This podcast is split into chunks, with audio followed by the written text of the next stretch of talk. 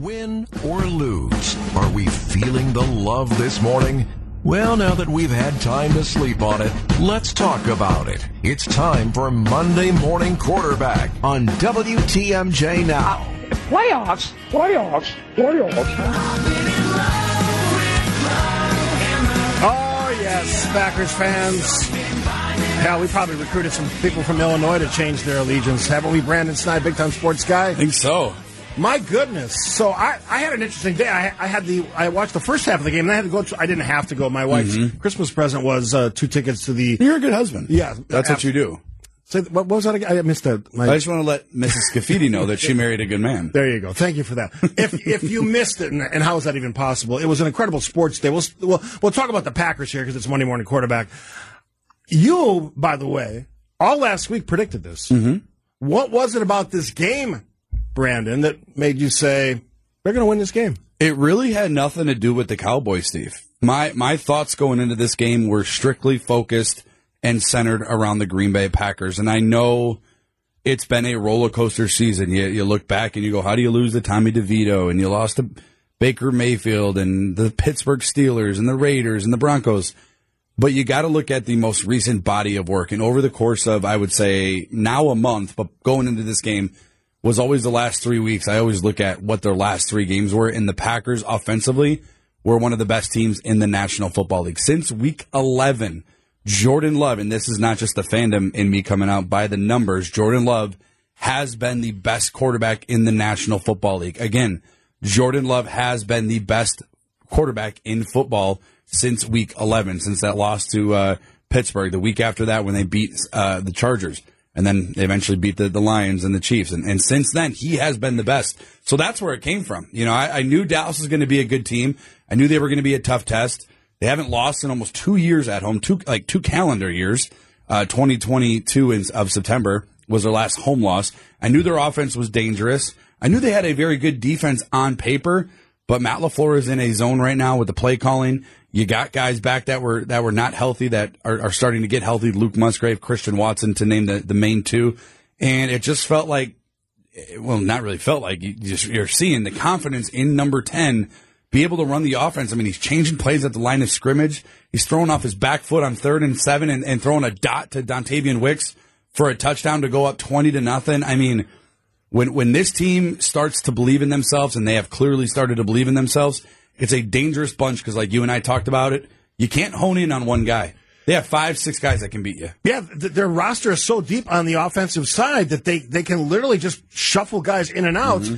They can they can sustain injuries. Watson was down for how many games? Yeah, I think he played maybe six, seven games this year. I don't, he- off the top of my head, I don't remember, but yeah. And the two guys that you really looked at this year, Watson and Reed, they were really non-factors in the game. Reed didn't even have a catch yesterday. So that's that's the uh, the amazing thing about this transformation. Here's the other interesting thing for me as a, as a fan and observer of the NFL.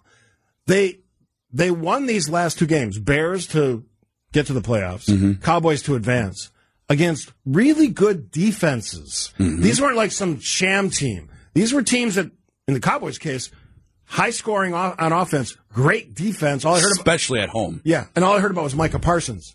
And I'm pretty sure at some point in that game I saw Yep. Aaron Jones Yep. put a block on Micah Parsons that sent him to the sideline. And aver- uh, and kudos to Jones. You're absolutely right, Steve. Since that when that block happened, he was not the same player for the rest of the course of the game. Like he knocked the wind out of him, whatever he did, but he was clearly not the same player. And oh, by the way, Aaron Jones, 5'9", 209, basically small guy in the NFL. Mm-hmm. We have to talk about his running yesterday. I've seen a lot of Aaron Jones games in person and on TV. He was committed, both on the uh, uh, Matt LaFleur side of things, to calling those runs. But Aaron Jones was finding the holes, Mm-hmm. accelerating, doing things that, frankly, Aaron Jones hasn't done in a long time. This is the Aaron Jones that we need in the playoffs. And and not to take anything away from Jordan Love, Steve, because I want to hit on your point because you're absolutely right. 21 carries, 118 yards, three touchdowns for uh, Aaron Jones. It's not a coincidence that when Aaron Jones came back into the lineup, the Packers offense really started to skyrocket. Four it's not a coincidence. Yeah. It's not a coincidence that this scheme, Matt Laf- the offense Matt LaFleur runs is predicated off of being able to run the ball, play action, get out of the pocket, and, and now you're seeing it. Like Dallas defense, they had no idea what to defend. They had no idea what was coming. Are they running? Are they throwing? No idea. Dan Quinn is a very good defensive coordinator. He will probably be a head coach. And he was in shackles yesterday. Like there was nothing he could do. He is Brandon Sneide. I am Steve Scaffidi. It is, of course, Monday morning quarterback on WTMJ. Now we'll take a break here. You want to join the conversation? 855 616 1620. God, those uh, Bears and Vikings fans got to be feeling scared. Oof. What happened? Love, back foot, has a man wide open. It's going to be caught by Musgrave, racing towards the end zone. He is in. Touchdown, Green Bay. It was a battlefield, and uh, the Packers were incredibly victorious. 27 zip at one point. Yeah. 48 to 16 at one point. Yep. With like 10 minutes left in the fourth. Yeah, uh, what a game! And uh, you can you can jump on the line. We're gonna we're gonna go expanded edition of Monday Morning Quarterback today because why not? 855-616-1620. Question for you, Brandon. Uh, question on defense. Out of curiosity, who makes the recommendation and decision to play passive or prevent defense, especially at 10 minutes left? That's when the uh, Mm-hmm. the Cowboys. I wouldn't say quickly, but they scored two touchdowns and Yeah. two point conversions after each. It was about the seven, six, seven minute. That's when LaFleur pulled his starters. Uh, it, it's really, it's kind of like I don't want to say an unwritten rule in football, but well, you're up 32 points in a game in the last quarter. Let's say there's nine, ten minutes left. As a defense, you just don't want to give up a massive play. So that's why you're, you saw a lot of, uh, you know, middle of the field. Jake Ferguson, the Wisconsin Badger product, catching a lot of passes over the middle of the field. CeeDee Lamb, Michael Gallup caught a lot of over the middle passes. The defense just doesn't want to give an over the top type play, which will lead to a quick score. Didn't really help the Packers because I believe Cowboys within like five minutes scored 16 points and they well, were LaFleur put the starters back. in. right back in it. So yeah, I mean, it happens. Unfortunately, the the, the score, you know, 48-32, but it was it was much more than that. So it's it's it's obviously a decision that is the defensive coordinator, but I, I would imagine LaFleur is involved with that decision as well. Steve from Illinois joins us. Hey, Steve. Go Pack, go! Happy Hey, Steve, I'm- Victory Monday. Oh, yeah, hi. I'm actually from Milwaukee. I'm driving a truck in Illinois right now on my way back to Oh, Wisconsin. sorry to hear that. well, you're on your way back. But that's, That's, okay. good. Yeah, no, um, I didn't think the Packers were going to win like that. I thought maybe they'd win by like a field goal or something like that, but that was just incredible. And I was also saying that if we upset San Francisco next week in Detroit, was we could be looking at a Packers Lions NFC Championship game. How wild! Thanks for That would be crazy. And stay, stay safe on the road. How wild would that be? At Detroit, at Ford Field, that, that would be would be absolutely. the I'm not Packers, would, Packers would boat race them. Mike from Chicago joins us. Hey, Mike.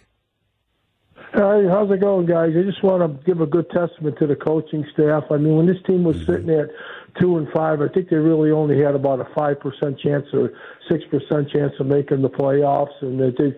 I'm really proud of what they've done. I mean, regardless of what happens next week in in San Francisco, I think they're building for the future, and I think this is the way to do it with a young core, guys that know one another, guys that have a lot of rapport with one another, and um, I I don't really know if they might be better off with a solid number one wide receiver right now. I think it's better the way they're doing it now. They're really spreading it around the four or five different receivers, and they got two tight ends that are just just awesome and a really great running back in Jones. So Yeah, thanks for the call. uh, it's a Thanks lot for the of call, Mike. positive with me here, regardless of what happens next week. I mean, great job, guys. All right, Uh, thanks for the call, Mike. I had to let you go there. You're, you, Mike, Excellent call. yes.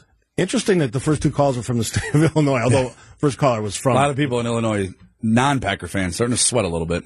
As we're talking here, I'm going to look up the comments. There's two comments I want to read from uh, tw- Twitter or X. One was Mike Greenberg, and the other one was from Andrew Brandt, who used to work for the Packers, is you know the like expert on the salary cap, and I think he teaches uh, all of that. Signed Aaron Rodgers. Sign, yeah, few that's, times. That's a nice resume. Yeah. item. But the fact that this team, I would say, the middle of the season, people there's a lot of question marks. Joe Barry, Mm-hmm. that was all we talked about in on Monday Morning Quarterback for weeks, right? you know this. Yeah, and I wonder if the voice in that defensive room, Matt LaFleur, what he's influenced. I'd be curious. You're obviously not gonna. He's not gonna come out and tell you, you know, that he's doing, you know, X, Y, and Z as far as the defensive uh, scheming up for the week. But after what was it? Was it the the Giants or the? I think it was the Tampa Bay game. Is when Matt LaFleur was like, "I'm gonna get in the defensive room. I'm gonna have a, a more prominent voice than than I have in, in in the past." And and obviously the defense. Look, it's the NFL. Like teams are still going to score. They're still really good players.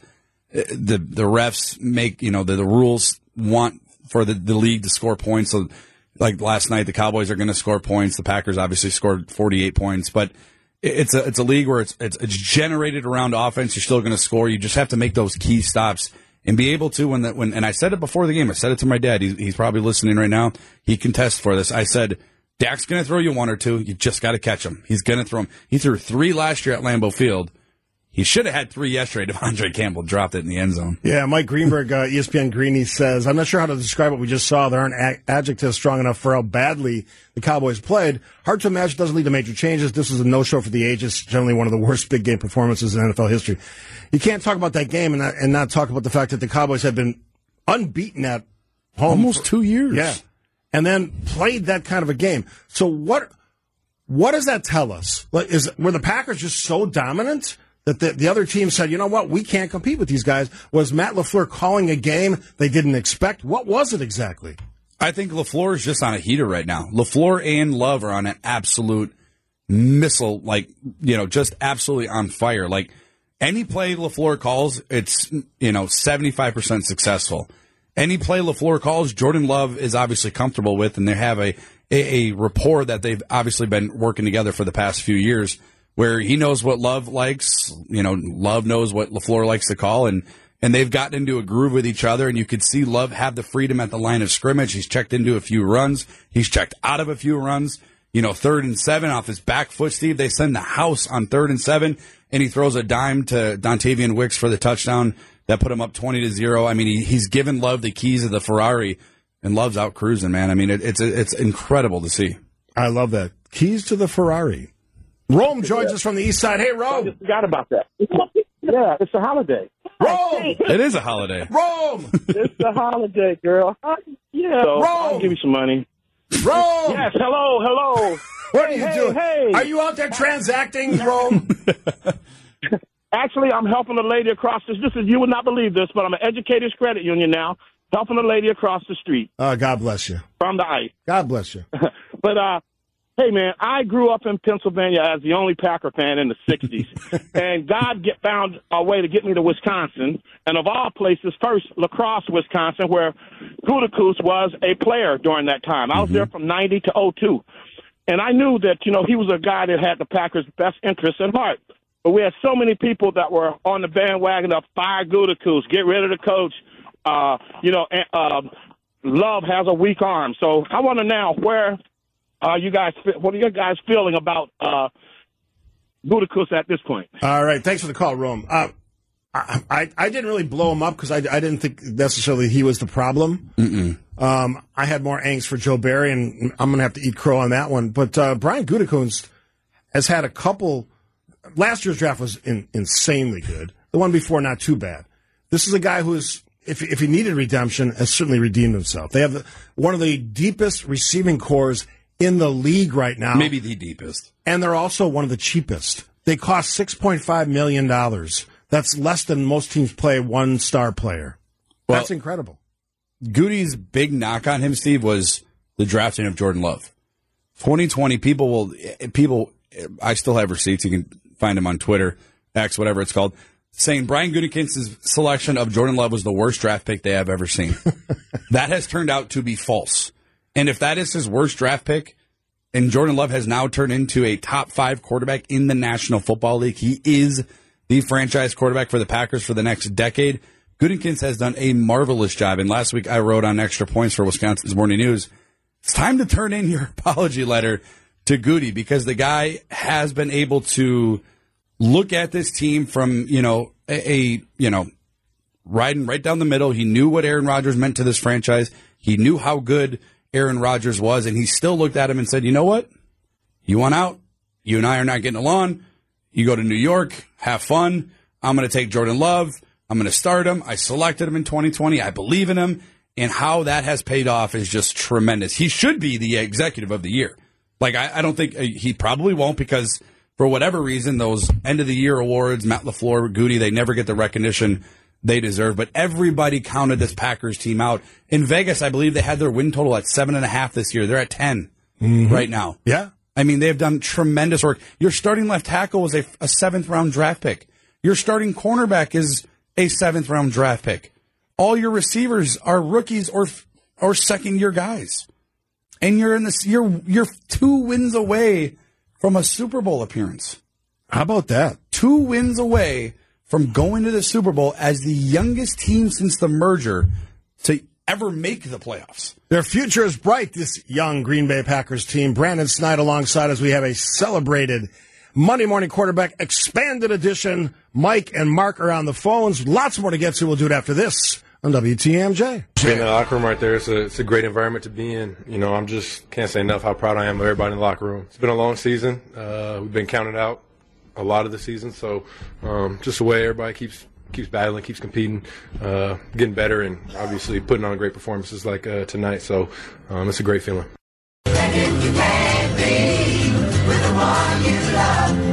Oh, Jordan Love, superstar to be? Question mark. I don't think that's even a question anymore. We got calls, we got lots of texts. I wanted to read this another one from uh, ESPN Greeny, Mike Greenberg, who knows the NFC pretty well, and, and certainly the uh, the North Division, former Chicago guy. Uh, he said this on the X yesterday. There are a lot of people, and I'm most certainly one, who owe Brian Gutekunst an apology. This team didn't rebuild after Aaron; it got better immediately. They are young, super talented, and the quarterback has star written all over him. The GM deserves to take a bow. That's a high praise. Executive of the year. Yeah, it's it's amazing transformation because this was I, I, I, actually fell into this. This was supposed to be a rebuild year. Mm-hmm. I said at the beginning of the year, I think I started with eight. I down downsized that prediction about six at one mm-hmm. point because they were three and six. And ever since then, they've turned it around. Mark joins us from Elkhorn. Oh, we lose Mark? Nope, there's Mark. Hey, Mark. Hello, good morning, guys. Thanks for uh, taking morning. my call. Sure. I just wanted to share a quick quick story with you. Uh, my wife and I were on vacation uh, out to Arlington, Texas, in uh, 2018, in March of 2018, and we took the uh, MVP tour at the AT&T Stadium. And uh, it's, it's a marvelous, marvelous stadium. And uh, when the tour was done, they allowed us to go down on the field. And my wife, uh, her stamina wasn't the greatest, so she sat on the Cowboys bench. And I walked out to the 50 yard line and I knelt down at the giant blue star in the center of the field and I took my index finger and I etched a giant G in the middle of that star. and I just wanted to call you guys and let you know that I'm so happy to see that the mojo is still working. A powerful trip I love that. from Mark to his Green Bay Pack. Thanks for the call, Mark. That's he, awesome. He etched a G. It'd be funny if you could see that on the. That's pretty cool. They let you go to the middle of the field. You don't cannot do that at Lambeau. No, no. I I you ran can't even the, go on the grass. I think the first or second year I ran the Green Bay Marathon, they let you run down the middle of the field. That's cool. And then that got shut down. Yeah. After that, no. They got that marked off. I mentioned a tweet from uh, Andrew Brandt, former executive for the Packers, now a big time uh, sports guy, and uh, he talks a lot about the law in sports. Uh, realize I can be a- annoying here, re Packers, but heard complaints on the Packer way for so long. It's very simple draft and develop, no quick fixes, trust your scouting. Coaches unafraid to play younger players. We've seen that this year, incredibly so. Sign core players to early extensions. This is the big one. Draft a quarterback before you need one. And that's Jordan Love. That was Aaron Rodgers. And Goody learned from Ted Thompson. And who did Ted Thompson learn from? Ron Wolf. Ron Wolf, the architect of all of this, mm-hmm. right? Because that, mm-hmm. that changed the franchise. I, I saw something the other day about teams not making, well, it was Detroit. They, they've really not had any playoff success. 32 years. Yeah. We've had almost annual trips to the playoffs for 30 years. Couple exceptions, Rodgers injury last year when they when they uh, lost to the Lions, who turned out to be a pretty good team, as we saw yesterday, beating the Rams. This is an interesting new era in Packers football. Youngest team, you mentioned that earlier. Lots of draft picks stockpiled. They're going to have a lot of cash to spend once the Aaron Rodgers uh, anchor gets off their from around their neck. This is a good time to be a Packers fan right now. I got I got a text here I want to read for you, Stephen. Sure. I want you to react to it. And this is from the 906. So thank you for for texting this in. So I'm going to read this to you and I want you to let me know your thoughts. One word. R E L A X. It has been one year with Jordan Love. If he repeats this performance next year, then start to use the phrase franchise quarterback. Yes, they shocked the world. and Mike McCarthy might get fired. Everyone is so quick to crown someone.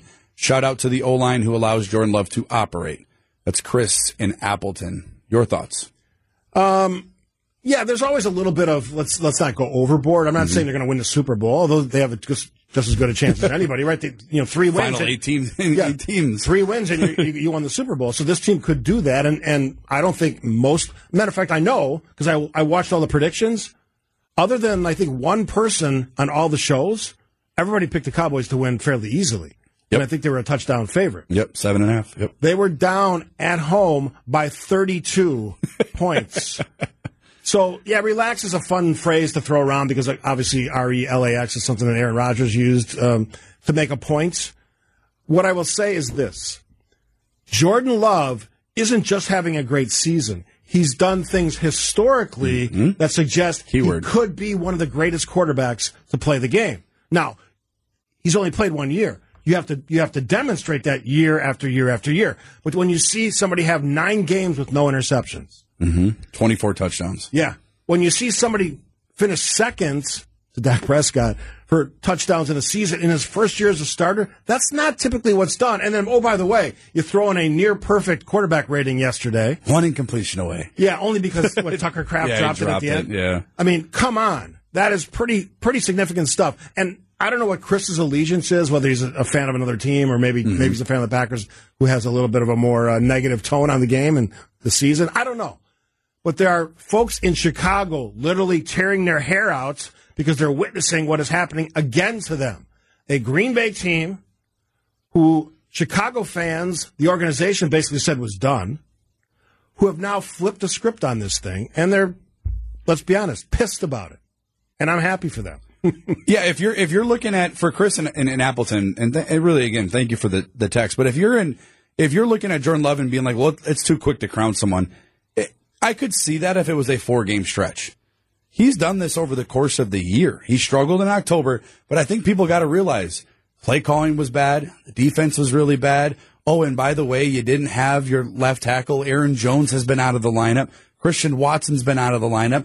You got rookies learning on the fly. You got second year guys who are your quote unquote veterans on offense. There was a lot of moving pieces around Jordan Love. Once that stabilized, he put on a show and he has been the best quarterback in the National Football League since week 11. He is a franchise quarterback. I don't think anybody that has watched him can say otherwise. You look at him and be like, well, we'll see next year. No, he is the friend. That's enough. That's a big enough sample size to tell. In Chicago, it's been three years and they still don't know with, Ju- with Justin Fields. I don't know what I would do if I was a Bears fan. I would probably stop dressing. Probably my- become a Packers fan. I would probably stop buying Bears jerseys for my kids because let's be honest, that's that's almost child abuse. I hope Bob and Waukesha is doing okay today. You're Yeah. watching that Bob, Jordan Love performance. Bob, if you're out there listening, I know you usually do. Maybe you're maybe you're shoveling snow or something today. I feel your pain. It's do, gonna. we, do we though? I do because Bob's a good guy. Well, do we feel it though? We, we know it's there. have we ever felt that pain, Steve? Well, Well, you have. I have. I have. You have it. Yeah, you've only lived a successful. I, I was born time. into the Brett Favre era. yeah, my goodness, I lived some tough, tough, tough years. All right, take a break here. I got phone calls. I got texts. Join us. It's an expanded edition of Monday Morning Quarterback. Jones again, running left, running up the middle, and running in for a touchdown. The third today for Aaron Jones. Oh, I am. Why not? Jordan Love, our youngster quarterback. Was he 24 years old? Franchise quarterback. Yes, franchise quarterback. All right, Mike has been very patient, so we got to get Mike on. Then we got a great call from Oklahoma. Hey, Mike. Not that you're not crazy. Good great. morning, Stephen Brandon. Brandon, long time no talk. Good morning, bud. How are you? I'm excellent. I, I could not be better this morning, to be honest. Right. I told my wife last night it was the best night of my life. We got married a few years ago, and she looked at me crooked. Ooh, that's a tough one. I That's meant a- it. Mm, tough. Yes. yes, don't get in too much trouble. But happy Victory Monday to everybody in Wisconsin. Uh, Steve, when we talked Friday, I knew I told you I'm rooting for the pack. I didn't have high hopes, but the only thing that kept me hopeful was that how well they had played at the end of the season. And I think Brandon kind of summed it up when he said it had nothing to do with the Cowboys. It had everything to do with how the Packers were playing at the end of the season. And um, I am just, I was happily surprised. I enjoyed every aspect of the game. I got a little nervous at the end because I hate the prevent defense. Yeah. I've always Mhm. said the prevent Boy. defense, the only thing it does is prevent you from winning. and it started to get scary a little bit. But uh, the better team won, of course, and um, we'll see what happens. They definitely have the model for quarterbacks. They've shown that. Uh, so- and I know you got some texts about people saying like, "Hey, you develop," and uh, that seems to work for you guys. We might have to try that in Chicago sometime. There you go. Thanks for the call, Mike. Um, let's talk to somebody who was at the game. That's, this is kind of cool. Tim is calling from Oklahoma. Hey, Tim. Hey, how you doing? Good. You were at the game. Hey, I was at. Yes, sir. I'm uh, right now. I'm a truck driver, so I got in late last night uh, after the game at about ten o'clock, and then I had to turn around and go do my route. So tell me how that felt. I mean, we were watching it on oh, TV. It was awesome. It was awesome. You guys, uh, it, from your sound bites, you could see, you could hear the crowd going nuts. The Packers were well represented there. You could hear the Go Pack Go like chants. 460. Those Packers down there. Yeah, we could hear the Go Pack Go chants on the, on the TV broadcast. Hey guys, get this. Guess who I saw on the mezzanine and I was able to get a photo with? Don Beebe and Doug Evans. oh, there you go. Those are two Excellent school, yeah. 90s, yeah. Thank, thanks for the call, Tim, calling away from Oklahoma. Uh, your connection was getting a little funky there. Don Beebe. Wow. That's a good one. That's going all the way back. The only other Packer to win Player of the Week in consecutive uh, order. Yeah, yeah. That's another thing about Jordan Love. It's like he's done things that essentially rookie quarterbacks, even though he's his fourth Yeah. year, I have mean- never done. Yeah. It, and there's a text on there asking about how does Jordan Love compare to Mahomes and Brady? Well, not not necessarily the greatest. Mahomes' his first year he won the MVP as starting quarterback. Yeah. Um, wasn't a rookie, but it, his first year starting, he has better stats than Brady did in his first year starting. You know, take that for what it's worth. But Did you happen to see during the broadcast where this is an expanded edition of Monday Morning Quarterback? If you're wondering why we're still talking about the Packers, and I'm going to mention them a lot today because it's it's an exciting day for Packers fans and the states. Um, there was a family at the game, and it looked like one one of the kids had the Packer jersey on, who was just out of his mind happy. Yeah. And his his poor, I think it was his brother, had the Cowboys jersey on, Yeah. was just you know out of his mind sad. it was a house divided because it looked Yeah, like the dad was also in a Packer jersey, but the mom right. was in a Cowboy jersey. This gives me a good mom. Parents, if your if your allegiance is to different teams, don't have kids. No, Don't get married. Don't get married in the first place. That's not. That's a recipe for disaster. yeah, what are you doing? Yeah, especially the Bears Packers Nah, thing. I never got it. I know people like this. never got it. It's awkward and weird. Then they, if you have multiple kids, the kids have to argue about what team they. I want to be on mom's. So, and don't ever ask me to go to the in-laws. There's absolutely no chance I'm going there to watch a game to watch yeah. a Bears game. But no, absolutely not. Uh, people were mad at me about the. Uh, if you put a Bears jersey on your kid, it's child abuse. I mean, obviously, I'm having fun, but you got to think about your decisions in life. You know, you got my- to set my- them up for success Yes, somehow. My grandparents, my grandparents, my grandkids are going to their daycares. They got the Packers gear on. They're celebrating, and their poor friends are like miserable because they've been forced to watch this horrific franchise for the last thirty years. Absolutely suck. And then the fo- the folks in Minnesota who think for some reason that they deserve to have a Super Bowl, earn it. You play inside. You're not tough. yeah. And if you and if last night was any indication for the Vikings or Bears or and Bears, I should say, they're probably waking up this morning a little bit, you know, worried. Oh, the Lions. Oh my goodness. Lions a playoff win. The Packers, who nobody thought was going to get it, not only a winning record but into the playoffs, and they boat race the, the, the Cowboys, the number two seed. All right, we got to take a break here. The other Steve from Oak Creek, I see, is on the line. Lots of texts as well. Having some fun with the big Victory Monday celebration.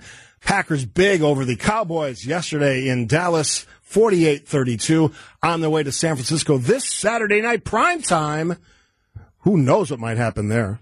So proud of our guys. Just the mindset that they had coming down here and to put a, put on a performance like that. Uh, couldn't be happier for with them. Certainly, we knew it was going to be difficult, and uh, you know, hats off to Dallas making it a game at the end of the game, and just couldn't be happier for our guys. Obviously, um, really excited about the next opportunity.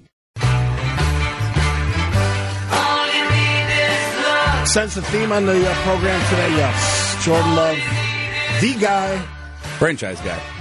Might be the best quarterback in the North. Might be one of the best quarterbacks in the league. No, no, stop. He is the best quarterback in the North, and he is one. He is the best quarterback in the National Football League since Week 11.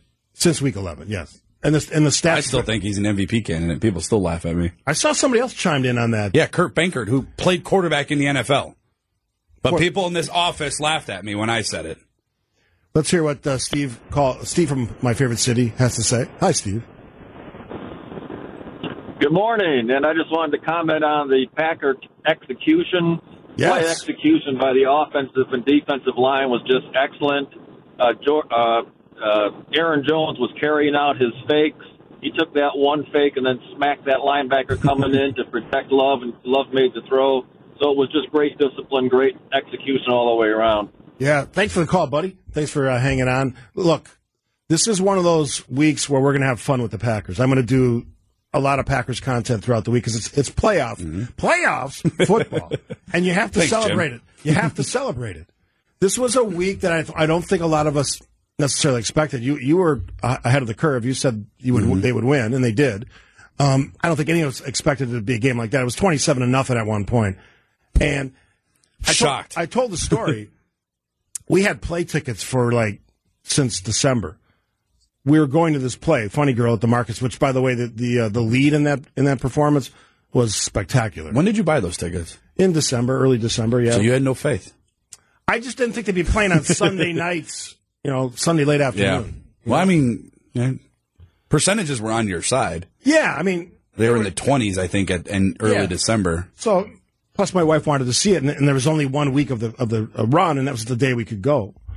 And now next Saturday they're scheduled to play. I'm supposed to have my Tuscany reunion trip right when the game is on, so I'm, we're gonna have to think So about that. here's a text from the four one four. My nephew's getting married on Saturday. Oh, skip it. skip the wedding. Record it. Send me pictures. Just send him a check. yeah, cash is I was there. Yeah. I have was- someone like, yeah, uh, mix the food up on your plate. Yeah, I was there. It was a great time. Uh, let's let's look ahead a little bit. So we're going to play the 49ers. They're obviously the number one seed. They've had a great season. They're a tough team. They're not invincible. They've they've lost games as well. Um, when you look at this game on Saturday, um, obviously Brock Purdy is playing very very well. They got a great defense. They got incredible running back Christian McCaffrey, who had I don't know how many touchdowns, but a lot of Oh, he's gonna be scary. Uh, Deebo Samuel, um, the tight end Kittle. Yep. Kittle, yeah. Brandon Aiyuk, another receiver. So, although I would say the same thing about the Cowboys, they have stars Mm-hmm. like that. Could we see a Packers upset 2.0? yeah, You're not predicting that, though. I am. You're gonna, are you just saying that because you're the- saying it? They're the hottest team in the NFL, and we saw it in 2011. I don't want to compare teams because there's two different generations, two different coaches, two different teams. The Packers backed into the well, I shouldn't say backed in. They beat the Bears in that final week. They got into the playoffs in 2010. They were the sixth seed. They went on the road three straight weeks. Nobody thought they were going to beat Atlanta. Nobody thought they were going to go into Soldier Field and beat the Bears.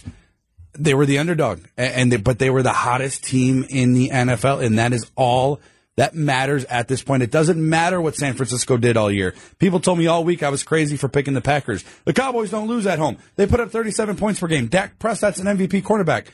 It doesn't matter. It's what you're doing now. You're the hottest team in the NFL. This Packers team has nothing to lose. They're playing free, and they're going to go into San Francisco, Steve, and they are going to beat. They are going to get rid of that Niner demon that is on their back Yeah. and move on in the playoffs. All right. You heard it here first. Brandon Sneide, thanks for hanging out for Monday Morning Quarterback you. Expanded Edition. We'll talk during the week, I'm sure. Uh, though I'll make some more Packers content in during the rest of the show. We got two more hours. Join us in the conversation on WTMJ. Live from the Annex Wealth Management Studios at the Avenue. It's WTMJ Now. News, opinions, Wisconsin. Everything you need to know in the Badger State and beyond. Here's your host, Steve Scaffidi. Oh, good morning, everybody. Welcome. Happy Martin Luther King Day. Yes, MLK Day. A great American. If you've, if you've never been to Washington, D.C., and you have not checked out the the monument to uh, America's most famous civil rights leader, you should check it out. It's it's an amazing thing to see.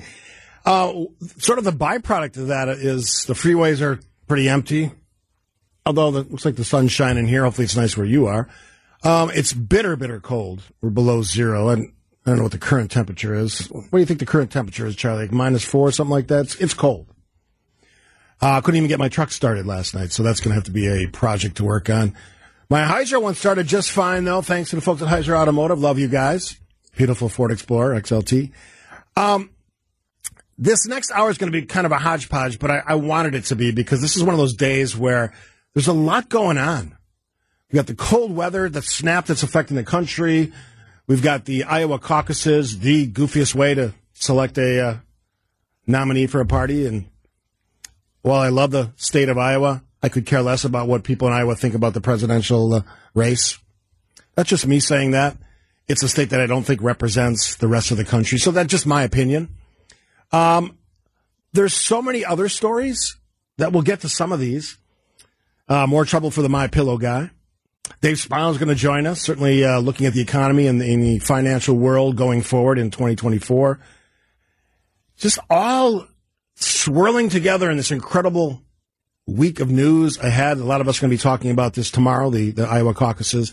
Certainly Packers playoff football. Playoffs? Uh, new maps in Wisconsin. Uh, not going to spend a lot of time on that today, but that's going to be a conversation that's very, very busy in the weeks and months ahead as we try to figure out what our lines are going to be, where they're drawn, who's got to move potentially. Could we have two representatives running against each other because the lines have changed and now they're both in the same district? Fascinating time in Wisconsin politics. I want to start with this though, and it's sort of related to what I was just talking about. I saw this comment over and over again on social media over the weekend. And it has to do with weather and football people saying out loud, I don't, I don't like the fact that it's, you know, whatever the temperature was in Kansas City, zero or minus something. I don't like the fact that the playoff game in Buffalo had to be postponed until today, which is the oddest thing in the world because to have a game at 3.30 on CBS on a Monday, which is just insane. People were saying out loud, we shouldn't play football games in weather like that. And I'm thinking, how soft are we? Did you not enjoy the Ice Bowl when your fans not in Green Bay watching that on TV? The limited audience that was available at the time, and as football was just sort of catching the nation's attention in a big way, right? The Cowboys, the Packers. How soft are we? The teams insist on wanting to play only when the weather's nice, when there's domes, that's not football. That's fake football. That's carpet football. Ask the Minnesota Vikings how that's worked out for them. Years and years of frustration because they can't win a Super Bowl. Billions invested in a new stadium that, let's be honest, it's a great experience to go there. They were two and six at home this year. How'd that work out for those folks? The Bears wrangling with the idea, the Bears franchise, whether we rebuild in Chicago city proper or out where the racetrack used to be? Was that Arlington Heights? Arlington? What that might look like? Will you put a dome on it? And I, I would answer that at some point, probably in the near future. The only team in the NFC North that's not going to have a dome is the good old Green Bay Packers, who, by the way, are the most successful team in that division. 855 616 1620. Should playoff football only be played in sort of weather neutral conditions. I think that's insane. It's not football. That's wimpy. It's like the parents who decide willy nilly that one kid's going to be a Bears fan, one's going to be a Packers fan. That makes no sense. Choices in life matter, youngsters. Choices in life matter, parents. Don't set your kids up for failure. How do you think that Bears fan's feeling today? How do you think that Vikings fan is feeling today when they realize that a franchise quarterback of the future doesn't play for either one of those cities? Is that being mean? Yes. I'm being mean on purpose. 855-616-1620. That's what a playoff, unexpected playoff win does for you. Now I'm being tongue in cheek. I don't hate Bears fans. I don't hate, hate Vikings. Well, I don't hate Bears fans. Let's put it that way. Vikings fans, hmm. Other than old Dutch potato chips, I've got no use for the States. I don't really know what they do up there. I don't care. I used to work there. Long forgotten. Have I raised your temperature enough in the last five minutes? Let's participate in a conversation. 855 616 1620. Oh, by the way, 11 o'clock hour, a special guest in studio. Pat Miller's going to join me. Former teammates. We're talking about small biz, small biz and cold. He's a, a Bears fan. Ooh, that could be sensitive. So we'll mix it all in. It's going to be a fun day on the show today. Fun day overall because it's Victory Monday and we are celebrating. We are strutting like champions because we've won 13 times. We are world champions, the most ever. Fans of the Green Bay Packers Join me. I really can't stay. But baby, it's cold outside. Oh, it's freezing out there. It's crazy But baby, cold. it's Somebody cold texted me, dude, have you ever heard of frostbite? About my conversation about uh, playing games outside in the cold. That's what the gear's for. If you have the right gear, you're good. There's hand warmers, there's great gloves and jackets and boots that can protect you in all kinds of weather. Don't be showing up at the game with uh, jeans or uh, tights, tennis shoes or sneakers, and a baseball cap. That's where the brain has to kick in. Now, I found this little clip here.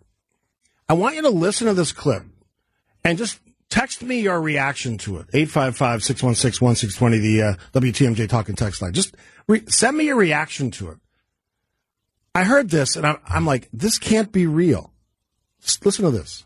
I bought. I was in Wisconsin this weekend at the airport, and uh, I, I didn't have a hat, so I bought a hat.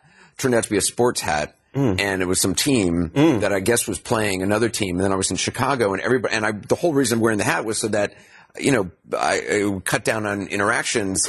and uh, the hat made all these people come up to me like, "Oh, you, we don't have you people here."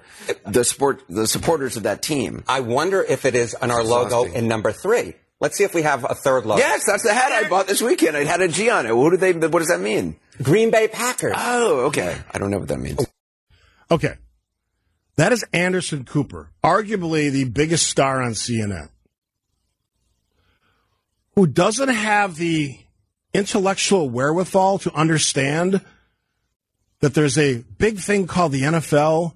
There are 32 teams in the NFL. In Wisconsin, that team probably dominates the sports landscape. No offense to the Bucks and Brewers. How can you be that good at your job, supposedly, and not understand anything about sports? And this is one. This is one of these things that just is one of my pet peeves. For so much of our lives, we're told we have to understand the arts and culture and all that stuff. All that stuff. Which, if you're smart, you do, because I appreciate that. I went to Funny Girl last night, even though the Packers were playing a playoff game. And you never see the same respect on the other side. Folks who live in news know nothing about sports. Why? How can you be informed if you don't know basic things about the country you live in? The fact that the NFL is probably the most popular sports league in the world. How do you not know that? How do you know that when you're in Wisconsin, a hat with a G on it, more often than not, it's going to be a Green Bay Packers hat? How stupid do you have to be? That is just insanely dumb. And when I hear stuff like this, I just shake my head. You can be consumed and passionate about whatever you want to be, but that doesn't mean you get to tune out the rest of the world. Pay attention to everything. I was blown away by the performance of the star, the lead at Funny Girl last night. She blew me away. We gave her a standing ovation for like three minutes. I don't come into it like, huh, it's just a theater. My wife dragged me here. No, it was a Christmas present to my wife, which I enjoyed. So how about a little love back to the sports fans of the world? Stop disrespecting sports, Anderson Cooper. You want to be a smart guy in this world, you got to know more than just news and politics. And when I see, I know this is a, it's a long-winded, maybe a stretch, but I, I get driven nuts by this, this, this siloing that we have in this country. Oh, I don't care about that. Why would I care about that? Maybe you should care about that. Maybe that opens your mind, expands your horizon to sports. On the other side, to arts and culture. If you're a sports fan and you don't enjoy arts and culture, you're missing out on something. You're missing out on a big part of what makes this world and country we live in amazing. That is something that we should all be doing. So when, wh- what am I getting to? My point is this. 855-616-1620 WTMJ talking text on if you want to weigh in, and some people have. If you are so consumed with one thing that you miss everything else, you're part of the problem. And I use problem for a specific reason. We have an inability in this country to understand people who aren't like us. I'm not even talking about people who don't look like you. That's a whole nother conversation. People who think differently. You should be able to fit at least a moment of your lives into all these other things. Doesn't mean you have to be passionate about it. At least understand them. So when I hear Anderson Cooper, arguably one of the biggest talents on TV, network TV, who doesn't have the wherewithal to understand that the NFL is actually a league that people care about in a state where it consumes our sports oxygen, I think a little less about Anderson Cooper. So for today, Texas said he's just being he's he's lying for attention. I don't think so. So for today on this MLK day, these two things aren't related. Anderson Cooper, shut the hell up. Texas says, "Who's Anderson Cooper? Son of a tire manufacturing manufacturer." That's that's a good joke. Cooper tires, yes. Uh, Steve, that's probably the way. This is from the four one four. That's probably the way his brain is wired. He might even be on one of the spectrums. Can we stop with that? Anderson Cooper is a fully functioning human being. He anchors a show nightly on CNN. Seriously, he's a he's considered one of the top news people on network TV. He doesn't have any deficiencies that I'm aware of. He seems to be overachieving, to be honest. My point, and, and Texas says this is a stretch, move on. I'm going to move on in a second because we're going to talk to Dave Spano after the break. We walk around in these little specific silos. They're dangerous. It leads to the nonsense that is politics 2024, which is probably my overarching theme of this year silly choices, bad choices, my opinion. And the fact that we are so unaware, uninterested in anyone that thinks differently than we do. Now, this is a sports analogy or a sports example. There's other examples, especially in politics. It's, it's clear we don't listen to each other. It's not a day does doesn't go by that I get a text that my and I you know I respect people taking the time to text me, but I read the text and it's like this is about the dumbest thing I've read in quite some time.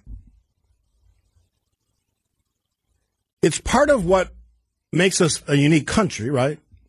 We're not of one mind. Certainly, we're a country of immigrants, which is a good thing. We are a country on MLK Day that's still trying to figure out how race factors into all of that. We are consumed by sports. And frankly, going back to my Anderson Cooper example, I, I'm not sure how someone who has that much media around him, exposure, wouldn't have a better understanding of what NFL football is about. And how, to me, that's a deficiency that it's hard to explain. Doesn't mean you have to know everything about everything. No one does. No one's an expert on everything.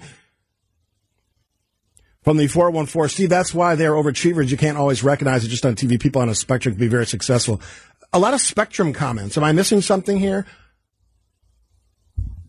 He seems like he's done pretty well for himself. Let's not limit people. That's the opposite of what you should be doing. He has celebrated whatever his life has brought him. He has done very well. Let's not limit people or put them in little boxes. It's not the point. Now, Anderson Cooper, I don't know Anderson Cooper. Could be a great guy for all I know. I don't see a reason why I should be drunk on New Year's Eve, but that's a decision made by CNN. Knock yourself out. All right, we're going to take a break. After the break, we are scheduled to be joined by the one, the only, Dave Spano from Annex Wealth Management. Cannot wait for the conversation after this. All right. When you hear that music, you know what's coming next. Dave Spano, President and CEO of Annex Wealth Management. Hello. Good morning, Dave Spano. Good morning, Marcus. They're closed. What do you want to talk about? We can talk about the Packers. We can talk about well, well, the certainly. weather. Were you you were you surprised and shocked by the performance of the Green Bay Packers in Dallas? I was I was very happy that it turned out. I was very happy for Jordan Love and watched his development. And I was, I guess, I was a little happy to watch Skip Bayless throw his jerseys uh, in in the garbage last night. So. right. Yeah, I, I, it's got to be so, somewhat horrifying to be a Cowboys fan. So I don't I don't want to jump on the on someone that's suffering, but it it it is an amazing time. Just when we thought things were not looking good in the middle of the season, this team has turned it around and made it fun to be a Packers fan. Not that it's not always fun to be a Packers fan, but it, it has been a great ride, and it's not over because we're we're going to San Francisco. Well, I'm not, but some people are, Are going. you, I mean, that's something you would do. I would. I used to live in San Francisco. Did, My wife. Did you check the flights? I have not because I have an event this weekend, so I, I couldn't Oh. go anyway. But it's scheduled at the same time as the Packers game, ironically, which is somewhat interesting. Um, I thought this would be a good opportunity. I spent a lot of time looking at your stuff. We have done webinars. I've been involved with uh, Annex for quite a while now. And somebody asked me this question uh, a couple weeks ago about small investors, people that are just starting to work full time. They don't have a lot to donate, or not to donate, but to contribute to their uh, to their uh, investments and their portfolio. And then I, I saw you guys on the newsletter. I think was talking about the Ignite program. Yeah. Share that information. Yeah, so there's, this is there's amazing. really, yeah, so we really have three deliverables, I guess is, is a good way to, to present it. So we have clients that come from us, it, it come to us, and a lot of them, and as you've heard me say, financial planning is for everybody. You don't have to live in a certain zip code or have a certain net worth to hire a wealth manager. So we have really built three teams. One of the teams that you're talking about is the Ignite team, and that is really uh, clients with with not as much money as as uh, some wealth management clients, but they still need investment planning. They still need a framework for a financial plan. The second that we have is which most people go in is annex comprehensive wealth and that's mostly what we talk about where we talk about estate planning tax planning investment planning and financial planning and then we have annex private client with those with very complex needs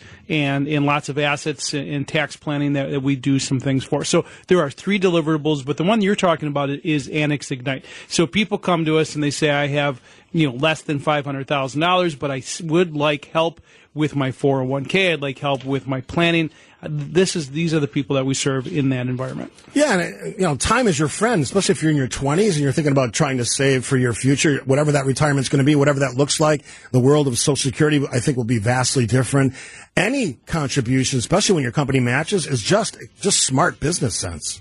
Yeah, there's no question. And again, this is not just somebody who doesn't have money and is not going to have money. We have a lot of clients who we call Henrys, high earners, and they, they are they're an opportunity to uh, to move on to the next level. So they don't have a lot of assets right now, but you know they may be docs, they may be you know lawyers who are just getting started, they may be young professionals, and they go out and they start to to build out their portfolios. And so we have lots of clients out there that that are in that space, but high earners, but not not, not right yet. So you know, that's what we call those. But they they start to develop into a process, and that's what we start to do. And the earlier, as you pointed out, the earlier that you get started, the better. You know, a lot of people come come in, Steve. They you know their largest asset is their 401k, their Mhm. qualified plan, their IRA. Because you get to put that money in pre-tax and let it grow tax deferred, and that is really, really a, a powerful uh, tool. So as we look ahead to 2024, we've done a little bit of this. Obviously, the tax discussions are happening. People are starting to get their forms and all the stuff they have they'll need to fill out their their uh, tax statements this year. But there's a lot of things that are swirling around. We, we, the Fed's saying they may lower rates at some point, and we'll see if that happens. We obviously have the political world world out there, and and uh, that that process starts in Iowa today. What else are you thinking about in 2024? Well, the big story last year, as you'll recall, that nearly 85% of economists were forecasting a recession in 2023. You know, I pounded the table and said, until we see some really poor economic readings, I don't see that happen in 2023. And what I said is it hasn't been canceled, but it's been deferred. And so we didn't see the recession in 2023. Will we see it in 2024 or perhaps even 2025? The newest survey of New York uh, economists start to say that the, the, the recession has been deferred. Thank you, Dave, until 2025. and so that's what we're starting to look at is will we see some deteriorating uh, economic information throughout this year, 2024 and into 2025. Why is because as you pointed out, the Fed is going to start lowering interest rates. And are they lowering them? Because they've won the battle uh, against inflation, or are they lowering them because the economic news begins to even get worse than what it was? What would change that, or at least that uh, decision that they're, they're talking about? What would change that in your mind? Well, you mean for sure the economic news. They always say they're data dependent, so they look at all the information that comes into them and they start to say, "What should we do?" Well, right now they're suggesting that they're going to cut rates in 2024 three times. The market thinks it might be a little bit more. The market thinks that because they think perhaps economic news, number one, is not going to be as great as we go into 2024. But number two is the market. You talk about, you know, the, the market, the economy is saying that the tr- the treasury rates are so far below of where the Fed is. So the Fed is at 525 to 550, 5.25 to 5.5. But the 10 year treasury, which is kind of their barometer, is far less than that. So generally they try to match that. Otherwise you have what's called negative interest rates. And so you look at that and say, are they going to match where the market is or is the interest rates going to, in the market going to go back up? So we do think you're going to, you're going to get some aggressive cuts by the Fed. I, in my opinion, at least three in 2024. But the question is, what will change that?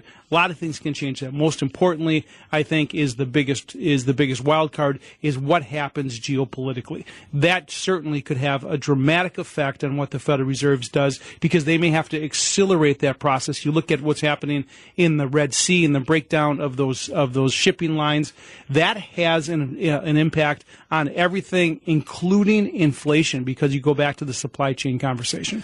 And oh, by the way, we have a presidential election in the in the, uh, in the country yeah. this year. Oh, oh, by the way, in Iowa today, right? Yes, Iowa caucus is uh, happening today in very very bitter cold weather. We'll see what that does as far as the results. We'll we'll know later tonight and tomorrow. Um, just last thing for you, as as we we you know kind of wrap up our conversation today. When we talk about politics, I know you had a slide in our last webinar that kind of talked about one administration versus the other, one party versus the other. What did your slides show? And, and just kind of walk through that for people. Yeah, I don't, I don't have the slide up, but what it did say, Steve, is that there is, it's more important about policy than politics. And, and we can go back and, and prove that I have clients clearly that are are far right, and they said, you know, when Obama gets elected, everything's going to go to hell in a handbasket. And then we have clients who are, are more liberal. They said when Trump gets elected, the world's going to explode. And obviously, the economy continued to move on. So focus on policy, focus on the true economic nature of this of this great country that we have, and the economic power that we have that is continuing to move on and to get through 2023 without a recession is because of the of of the economy. Two thirds of it are, is spending from the consumer. The consumer continued to go out and spend for lots of reasons but they kept the economy going. Does that continue in 2024? Generally, in a presidential election year, that is a good thing because you know most both parties, both sides of the aisle, think that their guy is going to win or their gal is going to win. And when that happens, they get they start to spend. They start to think things are going to get better. So we'll have to see what the election election looks like but it could it could dislodge lots of things. So again, domestically that could be an issue, geopolitically that could be an issue, but more importantly, when you start to think about all of these choices in front of you, when you choose a financial advisor, you know you're bombarded by choices. So make sure that you know the process is transparent. That you don't go to an advisor and then they try to sell you something that you didn't expect. Make sure that each step is explained and the reasoning behind it, and that it's transparent little bit of the wisdom of Dave Spano. You can get a lot more just by going to annexwealth.com, clicking the Get Started button. Good luck on the move this week. Yeah, we're doing that. Uh, we're packing up today. We're moving our offices from Elm Grove to Brookfield. If you're driving down 994 to the west, you can't miss it. It's uh, it's on the right hand side. Uh, beautiful building at 17950 Corporate Drive. So uh, we're excited to, to, to move to our new home, and we're going to do that this week. I look forward to visiting your new studios. Dave Spano, have a great rest of your week. Do you, you too? You have a great show. All right. Uh, Dave Spano from Annex Wealth Management, and I've said this to people off the, from away from the show as well. If you want a great place to get started, if you have questions about your financial planning, your future, your retirement, what are you doing? And if you're kind of playing it by yourself and, and you know being a, a you know lone investor, some of the great wisdom of Annex, they can walk you through all the pieces of this stuff: retirement planning, saving, all the all the aspects, right? A strategy for the future, whether you're young or an older investor, all that stuff's right there at annexwealth.com. One of the great reasons why we talk to Dave every Monday. All right, we'll take a break here. We've got a few more topics I want to weave in before the top of the hour. Then we're going to be joined by a guest after Connie Weber's news. Pat Miller is going to join us talking about small business and about a lot of other things as well in the 11 o'clock hour right here on WTMJ now. Lots of people on the text line weighing in about our short conversation about the weather and, and whether or not games should be played in cold weather. We wouldn't have the Ice Bowl without that, and I think any diehard Packers fan over over the ages realizes how significant that was in not only the legacy of the franchise, but the legacy of the team and, and the coach Lombardi. Matter of fact, they named a trophy after him, the Super Bowl uh, trophy that the winners get. A uh, couple texts on that. Buffalo got 41 inches, 41 inches of snow. Come on now, Steve. You really think we should have still had an outside game? Be real, because one thing you are is real. Well, thank you for that. Uh, if you were mayor, if you're still mayor, you would tell people to stay home and be safe. I'm not advocating that you play games when the weather is the worst, right? What I'm saying to you is there's people calling for an outright, we're not going to play games in that kind of weather anymore in the NFL. I think that's crazy part of the mystique of the NFL, part of the allure, part of the excitement is you play games at conditions that aren't perfect. And I could be wrong on this, but I don't think I am. I believe there's only two teams, maybe three, in the however many Super Bowls there have been since 1966 that play on turf, fake grass, that have ever won a Super Bowl. I think there's a reason for that.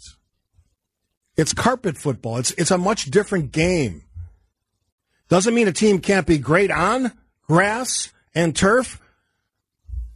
No better example than the Packers beating up on the Cowboys in Dallas, synthetic field. So I get it. But if we're going to scrub out the weather as a component in games, I think we're missing something as fans. So, no, I'm not saying they should have played the game on Saturday. It's going to be played apparently uh, at uh, 3:30 our time this afternoon on CBS. The Bills Steelers. I hope that's a great game. But part of the of the coolness is it'll be played in cold weather, just like all of us who have gone to Packers games over the years have experienced what that feels like, good and bad. I I sat through the 2007 national uh, ah, the uh, 2007 NFC title game that we lost to the Giants, who eventually went on to win the Super Bowl. That was not a fun experience, but it was a unique experience. And you know what? There's plenty of gear now that you can protect yourself for those games. Uh, I got another text. It's a little bit long. I'm going to read it because I think it, it covers the whole gamut. Hey, Steve, great topic. My brother-in-law lives two miles from the Bills Stadium. On Friday and Saturday, he was pissed that the game was canceled. On Saturday, my daughter and I had a heated discussion about the New York travel ban, which is a real thing, and the cancellation of the game. I was all for the cancellation. I remembered the stories of stranded cars, first responders that had to risk their lives to help these New Yorkers who think they can handle any snowstorm. Sunday, I spoke to my brother-in-law, and he said New York did the right thing about travel about the travel ban and cancel the game. Zero visibility, tons of snow dumped down, the plows couldn't get through. I'm all for games being played in bad cold weather within reason. I personally went to a Packers game and it was 10 below, and I had pneumonia. I appreciate your comments. The texter says, I love these heated, boiling conversations, make my day, especially when I'm right. I'm not saying you're not right. There was a reason to postpone that game. If you can't get to the game, you have no fans, what's the point? But to say, and I, I hope this doesn't happen, because this, I think, would change football forever, that we're going to be essentially arena football, play everything indoors with roofs on fake grass. I'm not a fan of that. That's not real football to me. It's why I criticize the Vikings so much. It's it's carpet football. One of the reasons, again, why they've never won a Super Bowl. Because teams that play on those kind of surfaces generally don't win Super Bowls. It's a fact. Look it up. Quick break. Final break of this hour. We'll come back for one more segment and then the news with Connie Weber. That's all coming up. WTMJ. Just because it's cold outside, oh boy, is it cold, doesn't mean you can't be excited for boating in the new year. That's right. The Milwaukee Boat Show is coming to the Expo Center at State Fair Park in West Allis from January 19th to the 22nd and the 24th to the 28th. So, so two two different periods there. Uh, 19th to the 22nd, 24th to the 28th. There you can see Skipper Bud Showcase. We can also enter to win an HO Sports Hawaii inflatable dock. That sounds interesting. I never heard of that. HO Sports Hawaii inflatable dock. If this floats your boat, then I've got more great news for you. We're giving away a four pack of tickets to the Milwaukee Boat Show all this week, every day. Four pack of tickets. That's five chances to win four tickets to see the best boats and boating accessories Wisconsin has to offer. All right. Since I saw before it was minus four, we'll go with caller number four, 855-616-1620 on the WTMJ talking text line. Caller number four will, will win, win. yes, I can speak. Four pack of tickets to the Milwaukee Boat Show all this week is playing January 19th to 22nd and 24th through the 28th. Good luck to the callers. Look at those phone lines light up. All right, a little cleanup on a few of the topics that we, we talked about. So I made people mad about Anderson Cooper, too hard on you. Um, from the 920, Rams, Falcons, Saints. I think they're more than what you think won a Super Bowl. I think that's it. Three out of whatever number, they're, they're in the 50s now, right? That's a pretty low, low winning percentage. Uh, I worked out, this is from the 414. I worked outside for 25 years. Being cold does not make you sick. True. Uh, from the 414, slide the real grass in like Arizona and Vegas. Exactly. All the money the NFL has, all the money these teams and franchises have, do the right thing. Don't be ninnies.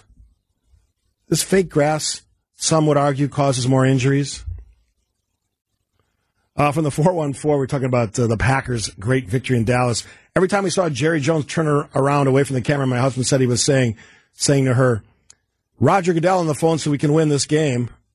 Don't put it past him.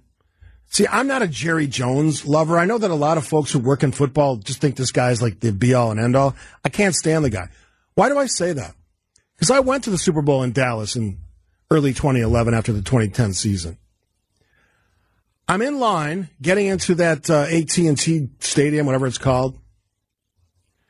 And individuals who had tickets for the game, which were not cheap, by the way, we're finding out as the attendants, ushers, for lack of a better term, were starting to move us to the seating areas. Those seats didn't exist. Now, Jerry knew the Super Bowl was going to be in Dallas. He didn't have his seating done in time for the Super Bowl. And there's about a million other things that were chaotic with that Super Bowl, including the lack of preparedness on the weather side, which is not a unique thing in Texas because they're always unprepared. First, I Googled bad weather, cold weather over the weekend, looking at another story. First thing that, that came up Texas power grid in trouble. That was Jerry World because they had an ice storm and a snowstorm in the same week leading up to the 2010 Super Bowl victory by the Packers. Um, let's see. Yeah, always fun to watch football in the luxury boxes during crappy weather, but not so fun outside and below zero temps. I've done both. I sat, I can remember the 96 season. The first game against the 49ers, it rained incessantly. And we had all the rain gear on, the ponchos, everything, and we were soaking wet by the time the, the game didn't matter because we were going to the NFC Championship game the next week when it was basically zero degrees against the Carolina Panthers, which propelled us to New Orleans and the uh, Brett Favre led victory in the Super Bowl 31. So I've, I've done both. And I don't generally sit outside for the cold weather now. Maybe that's just being old. Maybe I don't. I enjoy. I I do enjoy the inside experience. There's a lot more you can do. Uh, this I'm going to answer this one because it was on a lot of people's minds. What was your opinion of the NFL officials this weekend? Horrible. Hey NFL, calls that are 15 yards in the NFL should be automatically reviewable in playoff games. Automatically. That wasn't a horse collar tackle. It may have given the Cowboys points they didn't earn. That's changing games. I know it didn't work out that way. You got to be better than that. You call fouls, you call penalties when you know it happened, not when you think it happened. Any 15 yard penalty should be automatically reviewable in playoff games. They're too important. I've seen too many games over the course of my life where refs, officials have given a victory to another team. All I have to say to you to prove that point, fail Mary. You know what I'm talking about. Live from the Annex Wealth Management Studios at the Avenue, it's WTMJ Now. News, opinions, Wisconsin. Everything you need to know in the Badger State and beyond. Here's your host, Steve Scaffidi. That would be my cue. Thank you, producer Charlie. Thank you, Big voice guy, on this chilly, chilly Monday start to the week, but it's Victory Monday. And I'm thrilled that in studio, my friend Pat Miller is joining me, the Ideas Coach. Welcome. Well, thank you, Steve. Great to see you. Great to be here. Yes, we've talked before on the phone, and we used to work together at the uh, the old Ra- Radio City location, which I, I sometimes miss and sometimes I don't miss. And you just got a chance to kind of peruse the new uh, facilities. Uh, yeah, it's like walking into the future, It is, leaving right? like the wagon wheels of yesterday and walking into a spaceship. This place is beautiful. It is very cool. And we're, if you don't know where we're at, we're on the Third Street Market Hall on the west side on Wisconsin Avenue, the area now called the Avenue, formerly uh, Grand Avenue. I don't know if you're old enough to remember that, but I am. Uh, it was here when I got here, but yes, the new update and all these restaurants, I'm absolutely salivating. So we're going to do a lot of things this hour. You got some technology stuff. You're certainly a small business guy, but I, I got to ask you because I know you're a Bears fan. oh no. So I've been I've been chiding Bears fans, and I've I've certainly watched my my my two adult daughters are are raising their families in Illinois, so I know that that dynamic is is uh, both interesting and sometimes filled with tension. As a Bears fan, yeah, watching the just a slaughter of the Cowboys yesterday in, in AT and T Stadium, what what'd you think? Well, here's the first thing. We can agree on how much fun it is to watch the Cowboys lose. Yes, Wasn't that spectacular? Unless you're a Cowboys fan, everybody loves that. Oh gosh, that was fantastic. But as a Bears fan, not only did the Lions win, Yes. then the Packers go in and they absolutely boat race them. Yep. So it was not a good day to be a Bears fan. But I didn't, I wasn't as upset as I expected to be. Why? I don't, I didn't know until I reflected on it because I thought, I hate the Packers with the passion of a thousand suns. I never want to see them. I don't want to see them win a coin flip. I don't want to see them win like a pie eating contest. Win nothing and I'll be happy. But they won yesterday unexpectedly in the playoffs. And I'm like, why isn't this bothering me more? And then I thought, I cannot hate Jordan Love yet. No. I don't hate him yet. And I hated Aaron Rodgers. Hated him. All through at the end? Oh no, I hated him from day one. Well, he did own the Bears. Let's be he honest. he owned us and if he's good at anything, he might be a Hall of Fame quarterback, but he is a Hall of Fame, Hall of Fame troll and villain. Oh, yes. He's really good at that. He fits that role perfectly, Oh, yeah. and, and he's still sort of playing with the Jets, although he hasn't really played much. So I'm just going to ask you one more Bears question, then we're going to move on to some other stuff. So when you see the Bears try to fumble their way or whatever it is that's happening in Chicago right now, stadium, Justin Fields, are you confident that they've put the team together? Because I know you're you're big on preparation, planning, all that stuff in your in your work with small business. Are you confident that they're on the right path? All right. So if I said I was confident, I'm not really a Bears fan because no Bears fan is ever confident. Right. We're doing what we know how to do, which is to build a good defense. Okay, fine. So the defense is good, but you're not going to win anything if you don't have the quarterback. And here's what I was thinking about the quarterback because I knew you would ask me about Justin Fields. Justin Fields is like eating candy for dinner.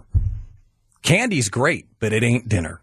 And he does really spectacular stuff, but it's not what it's going to take to win it all. I don't think. So I love the guy, but he's I not think the guy, then. I, I love him, and I hope he proves to be the guy. And some Bears fans think he's the guy, and maybe he is the guy, and maybe he'll develop to be the guy.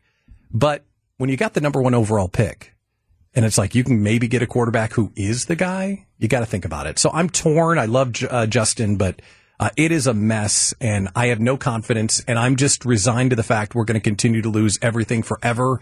Bears. So I will take the fact that you don't hate Jordan Love as a positive. Yeah, I figure that because he's a, a lot better than any of us hoped he would be. So we're very frustrated and very sad about that. Mm-hmm. So if you're a Packers fan hoping that Bears fans are miserable, we are. But it's not as miserable as when Aaron did it because he was such a villain and we hated him so much. that voice you're hearing is Pat Miller, Bears fan, also the ideas coach and a expert on small business.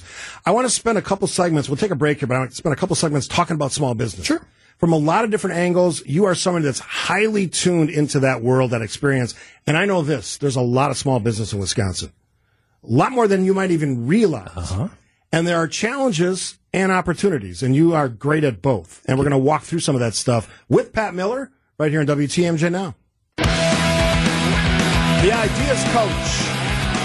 Pat Miller joining us in the studio on this chilly Monday. Hope it's warm where you are. It's probably not, because most of our listeners are around the state, northern, northern Illinois. Um, I want to talk about small business because a lot of people, maybe they do, maybe they don't realize that this state is a lot of small business people. Absolutely. Doing all kinds of amazing things. But I want to talk about starting a small business because it's always that idea, that little nugget in people's head. I can do, I can do, I can sell this service or this thing. So in 2024, what's that climate like? What are, are things people should be thinking about when it comes to that stuff? It's a great question because everyone that has knowledge or the ability to provide a service, they could start a small business. Literally anyone can do it. But I used to work here. I wasn't a small business guy and I left to go start my own, uh, own small business. So the first thing that I wish I would have known, I wish I would have known is that it doesn't matter what you do for a living. You're in the sales business. Period. Point blank. The end. Because when you're a small business owner, you eat what you kill. And if you don't want to go sell, go work for somebody else. And not everybody likes to sell. If you don't want to do that, please, I'm begging you, go get a job someplace. But if you want to make your dream a reality, that's the first thing you got to do. You got to be comfortable with the idea that I'm going to go ask someone for money. Is it more than just a good idea about a product or a service? This has to be more than that, right? Yeah. You just talked about being a seller. Beyond that piece, what's the next piece? You got to build relationships. So it's not just the people you're selling, it's your reputation. You also have to build a product that exceeds the value that you charge for it. And beyond that, you have to be able to sell enough of that thing to lead the lifestyle for you and your family. Because when you go out and you build your own business, nobody understands. Your family doesn't understand. Your friends don't understand. Nobody gets it. And here's the worst part. Not only do they not get it, they don't care. Nobody cares. So if all of a sudden uh, Q1 happens for a Fortune 500 company, it's on the front page of everywhere.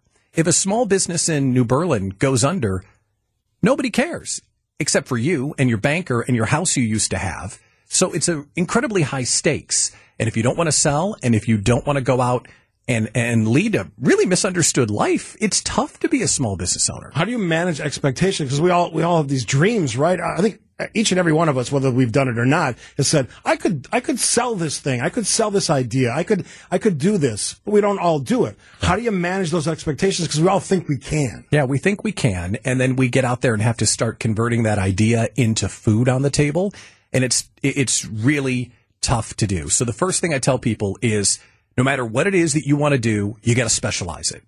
You don't want to be something for all your car care needs. You want to be the brakes guy. Because when you can specialize what you do, you can be remembered for what you do. Oh, I know Steve, he's the brakes guy, not Steve's the general mechanic.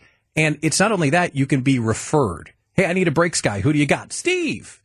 So you have to get on the mental shopping list for anyone that you meet and anyone that you want to sell. And that becomes you got to become painfully focused to be able to do that. Yeah, I was going to say focus or having a very unique. Thing that you do. That that has to be the the messaging there if you want to be noticed. Yeah, absolutely. And most people get tripped up. Let's say I'm a personal trainer. I want to go out and start my own personal training business. I want to leave the big gym, start my own thing. Well, I want to train everybody. I don't want to cut off any opportunity. Exactly the wrong way to do it. I'm for women after they give birth to feel like themselves again. That's the only thing that I do. I'm for senior citizens after they have a heart attack. I'm for recovering athletes when they blow their knee out. I'm the guy or gal that does this. Pat Miller joining us on WTMJ now. Is it harder, the same, different starting a small business in Wisconsin versus other places? You know, I don't know because I've only started my thing here, but inside the Idea Collective small business community, we have members from all around the country. What they tell me is that they are blown away by the support and the resources that we have here specifically in Milwaukee and in Wisconsin. What are some of those resources? There are startup groups. There, there's a terrific score group uh, for the free support from retired executives. Uh, there's the Idea Collective, if I can pat myself on the back. Yes. And then we have a culture that leads to collaboration over competition. When you get around, there are pods of small business owners in this group, in this market, that are willing to help one another. That isn't always true in other places. How helpful is the state of Wisconsin? Uh, I have not experienced a ton of it, but I haven't really asked because I'm just getting started. But I know that the politicians, I believe the politicians when they say they want small business to win. And we see grants. We see uh, support from the governor. We see the uh, WEDC doing what they do. We see MMAC doing what they do. So I, I think the ecosystem is healthy and there's plenty of support. So somebody asked this question to me the other day, and I, I, I didn't have a great answer for it, and I knew you were coming on on this program. Cold weather presents challenges for business, large and small.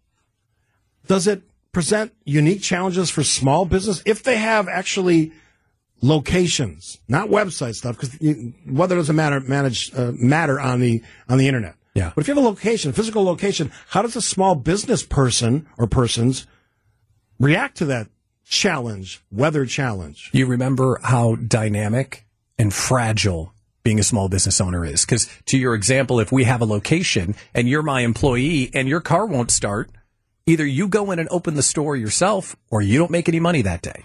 There is no fallback. You are your own thing.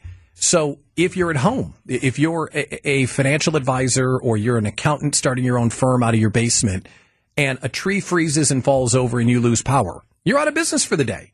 Like there's no fallback. So the fragility of being a small business owner and the risk that you take, eh, when I see this cold weather and I see things happening like that, it, it really reminds you how fragile everything is.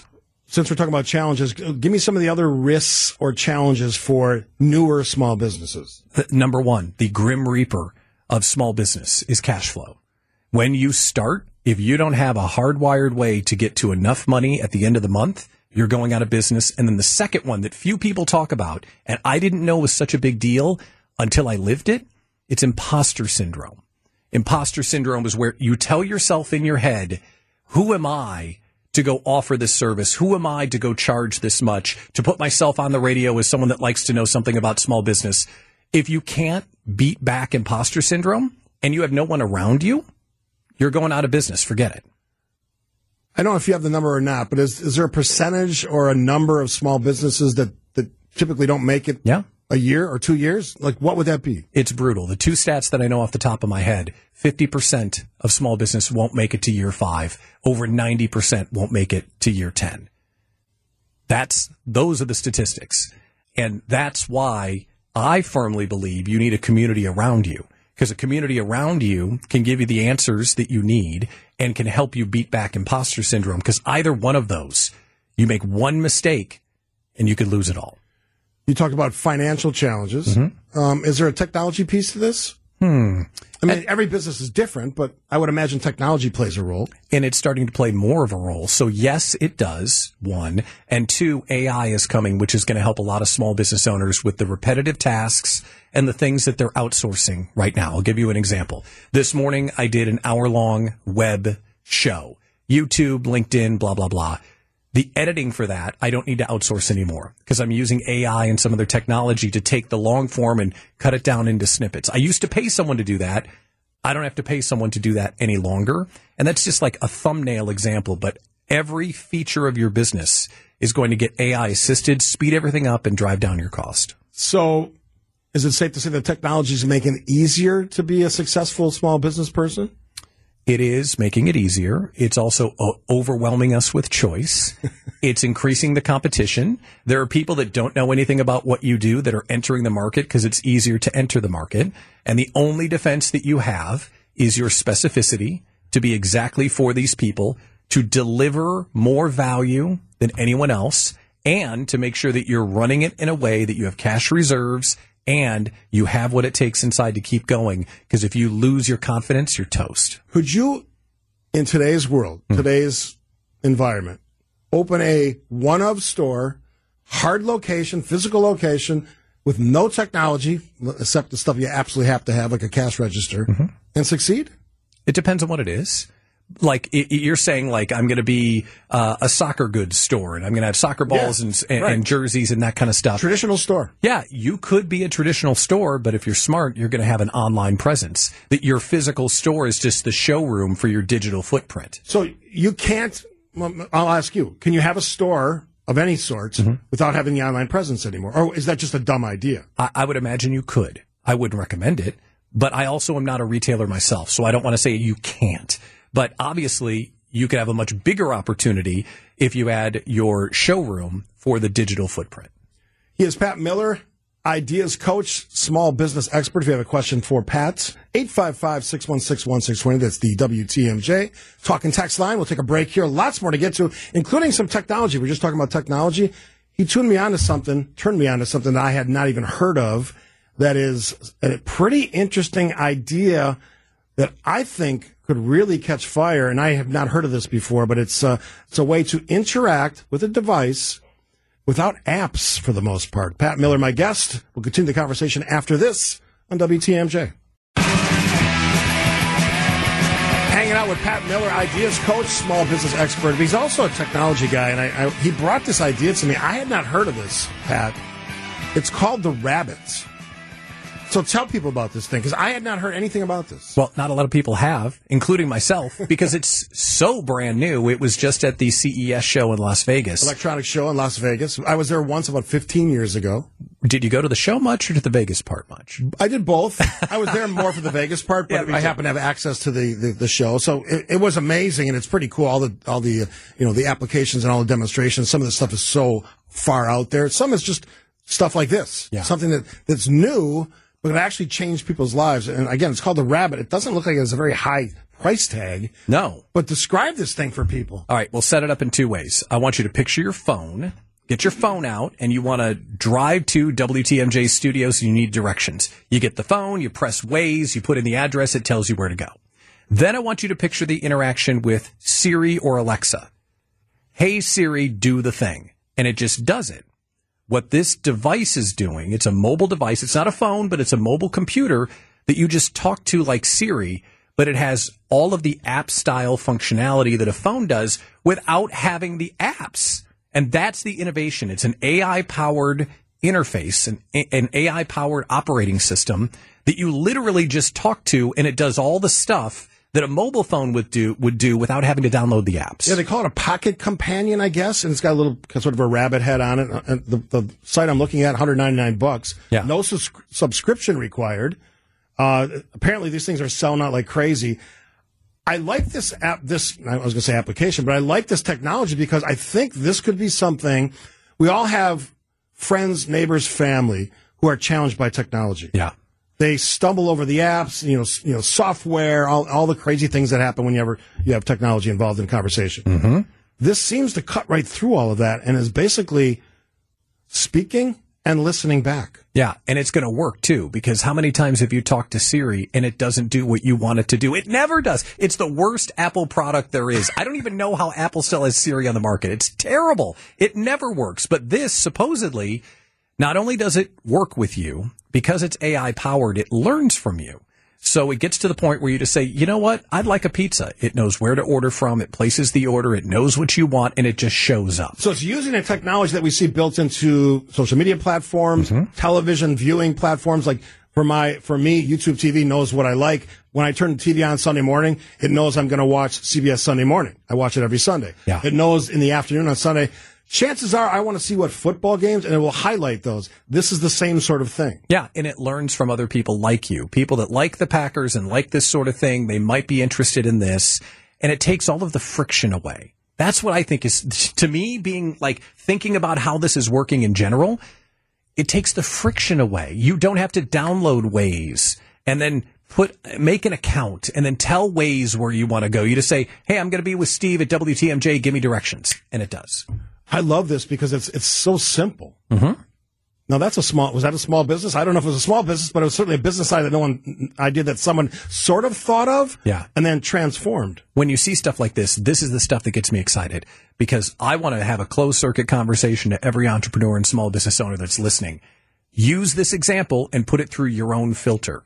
Think about your business and all the stuff that you take for granted. Apple never thought that apps were a problem until someone points out, look at what a pain in the butt it is to download all these apps. And then Apple goes, Oh, I get it. Now there's a new product. So when you think about your own product, how do you present your product or service to someone that has friction that you never thought was friction before? And if all of that went away, it would be so much easier to consume. Somebody asked on the text line, well, if it's such a great idea, why didn't the, the big, the big boys do it? Yeah, that's every story Maybe they ever. haven't thought of it. I don't, I don't know. But think about all the great innovations. Most of the great innovations weren't done by the big guys. And you know why Apple doesn't want to get rid of the apps? I just thought about this. The App Store makes them a fortune. Why would they want to get rid of the apps? They love the apps. They built the phone. Everybody else puts all the R&D into making the apps. And then Apple, I think it's like 40% of the cut of all the apps. That's what they make on it. So they don't want to get rid of the apps. This like crushes their iPhone model. It's called the Rabbits, and I just I just searched it, and um, it, it's an interesting technology because again, it's not expensive. No, it seems rather simple to, to use. I know that a lot of these sites I'm looking at say it's already sold out, so apparently it's catching on. So that's one of those products to watch. Anything else you, you saw in the in the world of technology that, that captured your attention? That's the big one. Some of the AI tools that are out there right now are getting so scary. The thing that I heard recently, there's a piece of software called Synthesia. And it basically takes a picture of you, records your voice, and then I can type in and you will perform whatever I want forever. So I could have Steve Scaffidi reading my menu for the restaurant, or I could have you doing whatever it is that I want you to do because it will animate your voice and your video to whatever I tell it to say, which is opening up radical ideas, especially for solopreneurs, about all the ways that you can expand your product and improve your service. Uh, Texter asked, uh, biggest challenge for small business in Wisconsin? Capital. Always capital and finding the right people. You got to have enough money to pay yourself at the end of the month. You have to have enough money to keep on feeding the machine and you got to be able to find the right people and then train the right people and compete with the other people that want to hire your people away because people say, I can't find anybody good. Well, what if you're not a good employer? What if the reason why you can't find anybody is that other people treat their people better? Do you know examples of like one one man shows, one woman shows, and I, that's got to be challenging, I would think, to run a one person operation. It is. And frankly, that's why my community exists because you have to have people around you, but it is incredibly tough. You're the janitor, you're the product development, you're the salesperson, you're the, uh, you're the repairman, you're everything. Like this morning, doing my show this morning, my computer crashed. I don't have IT on standby. I don't have anyone to come in and fix it. My show was 15 minutes late getting on the air this morning because all my stuff broke. That's the biggest challenge. You go into business as a solopreneur to be a photographer, but then you have to be the maintenance man or the salesperson or whatever, the delivery person, whatever it might be. And that's one of those things that a lot of folks don't think about before they make the leap. Another one that came in, question that came in is, um, what if you see a product or service you know or you think I can do that better? Yeah. Is that a good strategy for jumping into the small business world? It, it could be, provided you can prove your credibility that you can do it better, that you can do it better and get other people to say that you can do it better. You've got social proof to say, wow, Steve is good at this and he's better than the other existing markets. And if you're going into a market that already exists, the market leader could always say, oh, well, I'll just crush you on price. Boop, bring the price down and then you're really up a creek. So there are a lot of things to go into an existing market. But here's the thing. If someone's got the guts to go start their own business, I got their back and everybody else should as well. Because if we want this economy to go crazy, we want to empower dreamers and entrepreneurs to take that risk. And it's a really lonely lifestyle and they deserve to be supported. Another another question I didn't even think of is is the small business world like a lot of other sectors moving into cashless? Hmm. Good question. Like I say, I'm not a retailer, so I don't know, but I do have someone that's in my community that is a payment processor and she's killing it. So yes, it's probably going that way. And that's what we observe when we go everywhere as well is like, hey, that we're a cashless thing. Uh, so yeah, use cards. He is Pat Miller, the Ideas Coach, small business expert. If you have a question, 855-616-1620. That is the WTMJ talking text line. Got a few other things I want to run by Mr. Pat Miller after this on WTMJ Now. Pat Miller's my guest this hour on WTMJ Now. Thanks for tuning in, however you find us over the air, online podcast.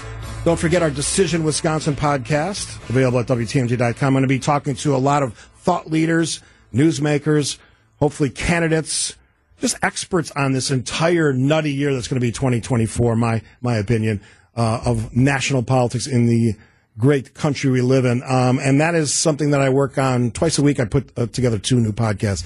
So Pat Miller and I, my guest today, were talking about the fact that you were in Iowa. You participated in the caucuses once. So I've never been, I've been to Iowa, but I've never participated in the caucuses. Walk us through that experience because that's happening today in Iowa. Yeah, today's the day, and folks are descending upon churches and gymnasiums all across Iowa to go do their political thing. And when you look at it from the outside, it's wild because they're doing something that doesn't happen in real life. Right. This is make believe. And the reasons why, the reason why it's make believe is I can't think of another time or another place in our culture where you walk up to someone and talk about your political opinion and argue with them. That doesn't happen out loud in public to people you don't know anymore. So all of these people descend and then they decide, okay, who am I going to back? And the actual process is you'd think it would be like all polished and stuff. No, no, no, no, no. It's no. just regular people. It's just regular people that show up. And the experience that we had was we went to, I think it was a high school gymnasium. And all right, all the people that are for this person over here, all the people for this person over here. And like you break up your Yeah, little like a- groups. like a cattle call in different directions. Absolutely. Yeah. You talk about the platforms, right? Because ultimately there's kind of a Hunger Games thing going on here that people go to the caucus and they're electing representatives to the state convention where they formally make their nomination for their party. So when we went there, you know, we all got broken up into people. We argued about what that person was supporting. And then at the end, they just, they count noses and then they determine how many people are coming as delegates out of that group to the state convention. I know you're not a political guy, so to speak, but um, just a, a general thought about what you think about that process. It, it seems antiquated and unreal. It's absolutely antiquated. It is unreal, but it was kind of cool. I, I'm really glad that I did it. I, I got to say, it was like one of the best things, maybe the best thing about living in Des Moines the whole time. The Iowa Cubs were in Des Moines. That was better. Oh, but outside of the Iowa Cubs, the caucus was a cool experience. I'm glad I got to do it. Uh, my thing, whole thing with this caucus, again, not a fan of the idea, but I'm not a big fan of having Iowa kind of decide where the race is going at the beginning of the. That seems like they should be down the road a little bit. Well, they, they've but got- I, nothing against Iowa. They've got undue influence, but in a way, that's the little state, and we're a republic, so they get to cast their vote, and the rest of us can ignore it if we want. So right. good for them. Little political content, sort of, from Pat Miller. We're going to take another break, quick break here. New Year's resolutions for small business, or just New, New Year resolution. Your, your thoughts from the Ideas Coach right here in WTMJ now. My guest this hour has been uh, Pat Miller, Ideas Coach. Uh, if folks want to hear some of your wisdom on small business, where do they find you? Uh, easy, smallbusinesscommunity.com. And if you're a small business owner out there doing it all by yourself, our tagline is It's Your Dream, Don't Grow It Alone. We've got an online community ready for you at smallbusinesscommunity.com. And I love the fact that you came in because you and I have been talking back and forth. And I've had you on the show a couple of times, but you're, you have a lot of wisdom in a lot of areas. You, you used to work for uh, WTMJ. What was your last title? Director of Marketing and Innovation. Yeah, we did a lot of fun stuff at the early part of my radio career, and it's great to kind of revisit all of that. So since it's a new year, sort of, what what, what day is it now? It's the 15th, Yeah, right? 15th. Already halfway through January. Unbelievable. Let's talk a little bit about New Year's resolutions in the sense of small business and things that people should be thinking about. Yeah, I think this applies to almost everyone because we're halfway through the month and the stats show 33% of us are going to give up on our New Year's resolution by the end of the month. And the reason why that happens, I'm convinced why that happens, is that people think about the goal and they don't establish the system instead of the goal. And the example that I like to use for it is last year, my son, who's 17, challenged me to do a fitness challenge called the 75 Hard. Heard of 75 Hard I have before? not, no. It's an outrageous, it's really a mental health challenge and a willpower challenge. It challenges, challenges you to do two 45 minute workouts every day. No, one of them has to be outside, rain or shine. Here's the big one. No booze. Right? I'm out. Right? No booze, two workouts a day, diet plan. You got to read every day. You got to drink a gallon of water every day. This extreme wellness plan. And you think going into it, oh, this is a weight loss challenge. No, it's a system and it teaches you how to make goals come true. So the reason why I'm explaining this is whatever your goal is, if you don't install a system behind it, you're never going to make it. And that helped me get fitter. So as you think I about say, what you're you're, trying, fit. well, you know, I'm a good looking dude. No, I'm just kidding. Uh, whatever your goal is, if you can establish a system behind it, like each day I'm going to do this, you're never thinking. It's just automatic. And when you check off those things every day, everything gets a lot easier. So do you still do some of this stuff? Yeah, absolutely. Uh, the water intake is way up. Yeah, that's a big thing. Way up. The workouts are definitely there. Uh, I did have a beer or two during the game yesterday. Just got it. Hey, you had to, you had to. Oh, believe me, I'm a Bear fan. I had to have a few. Yeah. Kidding? Drowning your misery is the is the term. Yeah. What's cool about it though is it unlocks and makes everything so much easier because then you're not saying, My resolution is to lose 20 pounds. You're going after your goals every single day. And when you break a big goal down into a little system that you can follow, everything gets easier. So I advise this for my small business clients to figure out what they want to do and put them into those daily steps and don't worry about the outcome. Because if you work out twice a day and drink a gallon of water and avoid booze, you're going to lose weight right? You don't have to worry about what the goal is. So whatever it is you want, systematize it, systems over goals, it's the way to go. And not to say that one workout a day or less booze isn't a good option as well. 100%. 100%. You're going to be taking steps in the right direction. But if you rely on just your willpower, you're going to lose. Because if your willpower was good enough, you would have done it by now. Uh, one of the texters says, love the show, love the approach to the topic. Uh, recently retired as a very successful retail executive. Despite the growth of AI, I'm now building my voiceover business with a vengeance as I cannot emotionally express words or speak the way I'm basically saying AI can't speak the way right. he does. Right. Uh, AI is simply a technological process. People make the difference. People That's do. always the case, right? I, I, I think that's the case. People make the difference. And for that uh, texter and for everyone else, here's the only way to lose with AI. The only way to lose is to ignore it. How can he take his talents and skills and serve a thousand clients at once, not 10? Because he's escalating his uh, deliverables because he's technologically assisted. So someone like that that's using something very personal and very human, yes, AI could be a threat, but it could also be an opportunity. And that's what I want people to think about. I'm just throwing this at you because it just came into my head. What's the biggest mental hurdle? Not the cash flow, all the, the biggest mental hurdle of someone saying, I want to be a small business person. Am I good enough? And can I do it? That is the thing. If you Yeah, I think thought you were going Stuart Smalley on Well, us for second. it's exactly that. It's a hundred percent that.